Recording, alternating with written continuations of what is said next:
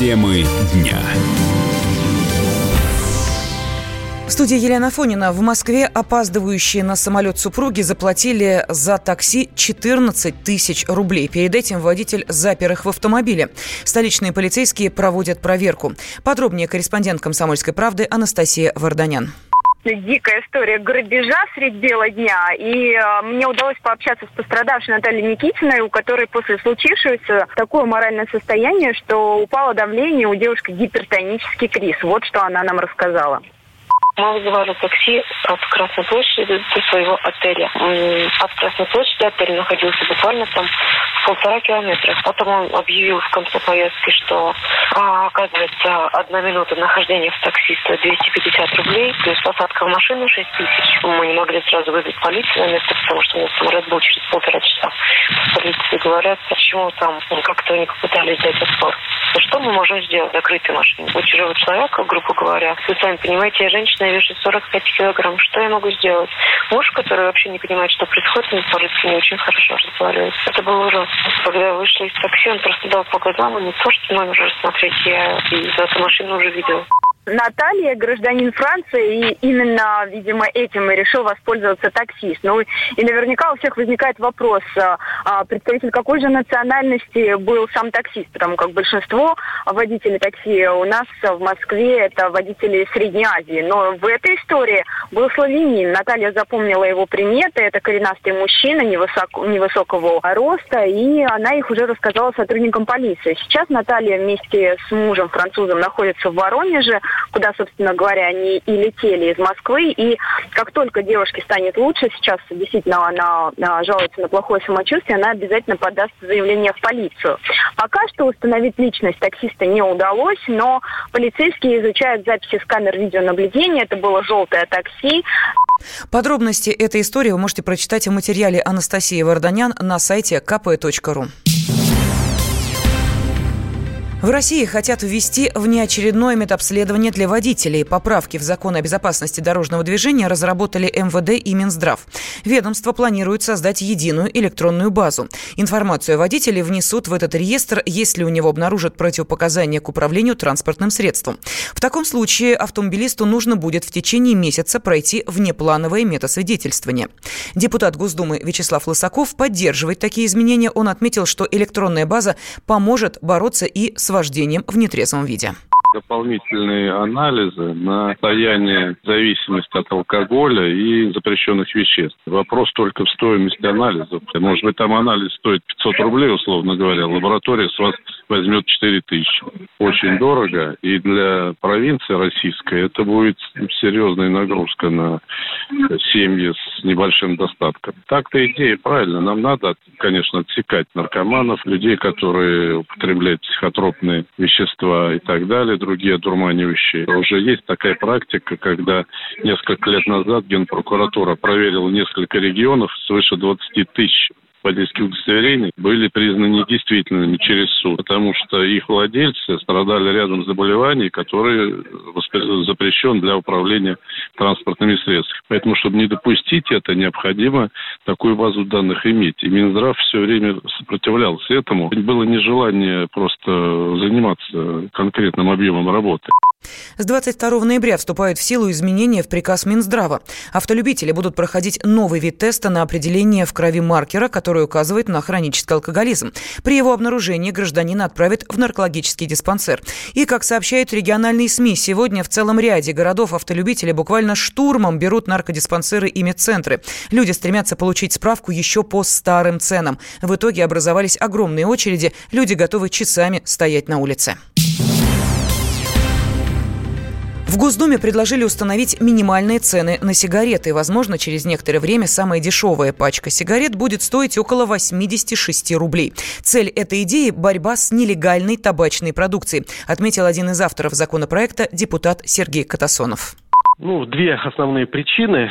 Первая, самая крупная и главная, наверное, это большое количество контрафакта и контрабанды. Когда у нас э, движется огромное количество по территории России сегодня сигарет без акцизных и специальных марок, и мы практически не, не имеем сегодня инструмента их, э, скажем так, э, задерживать, разбираться. Я не имею в виду транзитно, я имею в виду то, что вот идет сферу реализации. Поэтому мы пришли к выводу, что нужно идти по аналогии с ценой на водку, то есть должна быть минимальная цена. В ходе этого э, правоохранительные органы в состоянии как определять, отсекать нелегальную продукцию, и второе, э, накладывать и считать тот ущерб, который считает для государства. Ну и второй момент – это, конечно, наполнение бюджета и выполнение, э, скажем так, поручений Минздрава о снижение доступности сигарет для, скажем так, потребителей в целях э, перехода на здоровый образ жизни.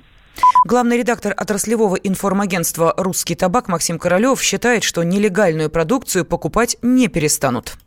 На мой взгляд, как индикатор и для участников рынка, и для потребителей. Это главным образом положительный момент в том, что он показывает, какая продукция легальная, если она продается по такой цене или выше, а какая, скорее всего, нелегальная, если продается дешевле. Э, с точки зрения как жесткого ограничителя э, регуляторного, возможно, роль окажется не такой положительной, если вообще какой-либо. Трудно представить, что вот увидев опубликованную, что цена должна быть 86 рублей, они купили по 50, ах, они нарушили закон. И цена которая сегодня, она и так ниже, чем 99% э, продукции на рынке легальной.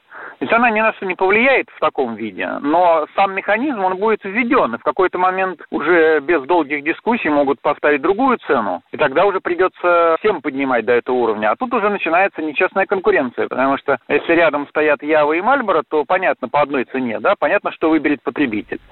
Сегодня пачка сигарет в среднем стоит около 115 рублей. Мы вместе дожили до понедельника. Вовремя рассказали тебе о главном во вторник, среду и четверг. А теперь встречай пятницу! На радио «Комсомольская правда» новая программа. Каждую пятницу в 8.00 Сергей Мардан и Надана Фридриксон. Три часа самого острого эфира. Мардан и Натана.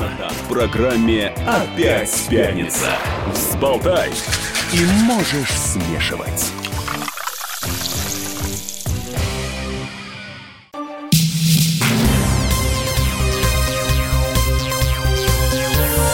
Темы дня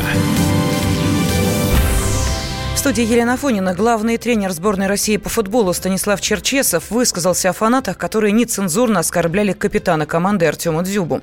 Приехать в Сан-Марино и оскорблять капитана – это надо уметь. Оставим на их совести, а мы будем идти своей дорогой, заявил Черчесов.